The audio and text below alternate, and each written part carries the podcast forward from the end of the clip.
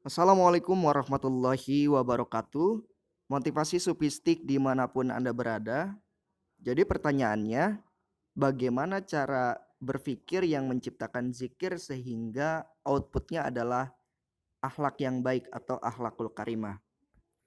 Jadi berpikir kritis itu bukan persoalan apa yang disebut berpikir kritis, tapi lebih kepada kenapa harus berpikir kritis dan bagaimana cara berpikir kritis sehingga menghasilkan produk-produk positif. Sahabat motivasi supistik yang insya Allah Allah rahmati. Jadi bagaimana cara berpikir kritis yang menciptakan zikir? Caranya adalah mata lihat ke makhluk, hati ingat ke Allah. Telinga mendengar suara makhluk, hatinya tetap terkoneksi ke Allah. Sikap dan keputusan ke makhluk, hatinya selalu terikat dengan Allah. Ketika seseorang melibatkan Allah setiap saat 24 jam dalam kehidupannya, maka orang tersebut mempunyai rasa takut, waspada, dan hati-hati. Artinya, sudah tidak ada lagi tuh kata-kata binatang yang keluar tidak melemparkan amanah atau cari aman dari amanah, sehingga dengan kekuasaannya dia tidak bersifat memaksa atau menekan orang lain di luar tugasnya dan di luar daripada kemampuan orang itu. Secara pergaulan lebih enak, enteng, tidak ada beban, bahkan tidak ada yang tersinggung. Orang tersebut tidak terlalu banyak bicara, kecuali bermanfaat jadi tidak asal bunyi. Stiker-stiker yang di-share itu tidak jorok. Ia hanya mau berbicara, mendengar, atau melakukan yang tidak ada ujubnya, riaknya, pamernya, tidak dilebih-lebihkan, dan tidak mau ada bohongnya, tidak ada ngehina atau menjudge orang lain, menertawakan kelemahannya, menyisipkan fitnah-fitnah, merasa sok taunya, atau ingin terlihat mendominasi daripada orang lain, pamer ilmu, bahkan pamer ini dan pamer itu. Orang yang berpikir menciptakan zikir, ia akan melakukan sesuatu dari penglihatannya, pendengarannya, bicaranya, keputusannya, tindakan-tindakannya. Jika yang pertama, jadi zikir, jadi mengingat Allah. Yang kedua, jadi ilmu, jadi pengetahuan yang bisa diambil hikmah setelah itu. Yang ketiga, jadi hikmah sehingga bisa mencermin diri, bukan mendikte orang lain. Yang keempat, harus menjadi solusi. Kalau tidak menjadi solusi, dia tidak akan pernah melakukan itu. Yang terakhir adalah jadi evaluasi diri. Ketika manusia banyak mengevaluasi dirinya sendiri daripada mengevaluasi orang lain, maka ia akan memperbanyak bertobat. Sekali lagi rumusnya adalah mata melihat ke makhluk, hati ingat ke Allah, telinga mendengar kata-kata makhluk, hatinya ingat ke Allah. Tindakan keputusannya ke makhluk, hatinya ingat ke Allah. Berpikir yang menciptakan zikir, berzikir yang menciptakan fikir.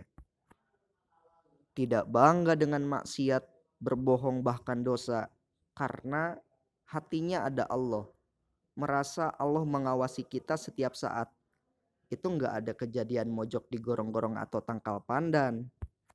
Ketika melihat segala sesuatu ketetapan yang Allah berikan kepada kita, itu langsung jadi ilmu, langsung jadi pelajaran buat dirinya. Kalau baik ambil, jelek ya tinggalkan.